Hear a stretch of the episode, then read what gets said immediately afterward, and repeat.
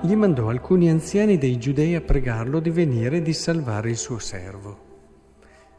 Giudei che scivolano in quell'errore che è sempre stato una tentazione per i giudei, ma anche per noi per certi versi quando non entriamo pienamente nel messaggio cristiano. Si rivolgono a Gesù e gli dicono, eh, Signore, eh, egli merita che tu gli conceda quello che chiede, perché ama il nostro popolo ed è stato lui a costruirci la sinagoga. Merita il miracolo. Se approfondite un po' il messaggio cristiano, Paolo, primo fra tutti, vi dirà, miracoli non si meritano, ma la stessa salvezza non si merita. È regalata da Dio e l'unico modo per poterla accogliere è la fede. È importante entrare in questa prospettiva perché è così facile invece scivolare nel, in un cristianesimo che pensa che in fondo io quello che ho l'ho perché me lo merito e che il Signore mi aiuterà e mi aiuta perché me lo merito. No. Rileggiamo la lettera ai Galati, la lettera ai Romani, eh, sono due capisaldi nella rivelazione cristiana, dove Paolo ci ricorda che la salvezza ci è data per la fede. E allora non conta niente quello che facciamo. Vedete, la fede, quella vera, non la si improvvisa.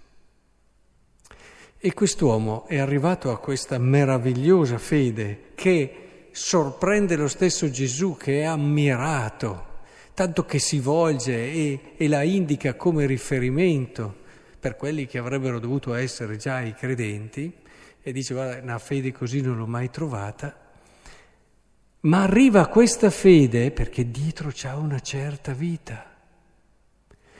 E, è uno che servi sapete come li trattavano neanche la dignità di persone.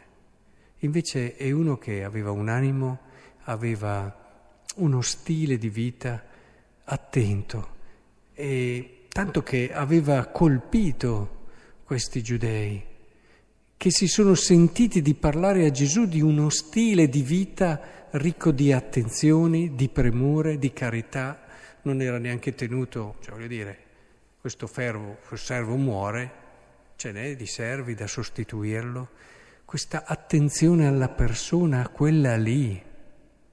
Probabilmente mi viene sempre da dire davanti a questo brano, oh, può anche essere che questo servo sia stato davvero un servo speciale per meritarci, cioè meritarsi, insomma per guadagnarsi, diciamo meglio, questa stima e questo affetto da parte del padrone.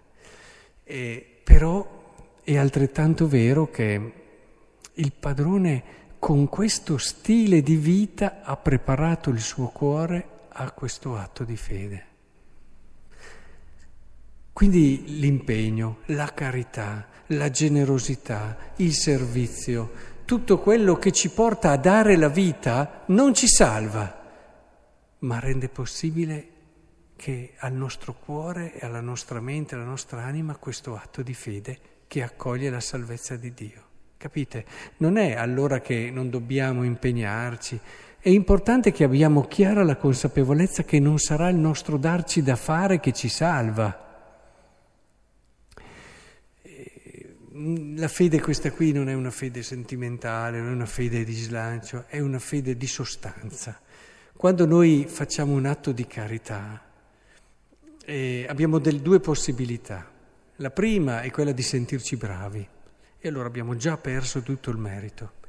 La seconda è quella di pensare di aver compiuto il nostro dovere, quindi dal punto di vista morale ci sentiamo in pace con noi stessi. Beh, una magra ricompensa, già qualcosa, ma soprattutto amare, uscire da se stessi, servire, donarsi, perdonare, accogliere sono elementi importantissimi, passaggi importantissimi che aprono il nostro cuore alla fede, Se da una parte la fede ci permette di fare queste cose, dall'altra la fede si nutre di questi atti di carità e diventa davvero grande, capace di sorprendere anche Dio.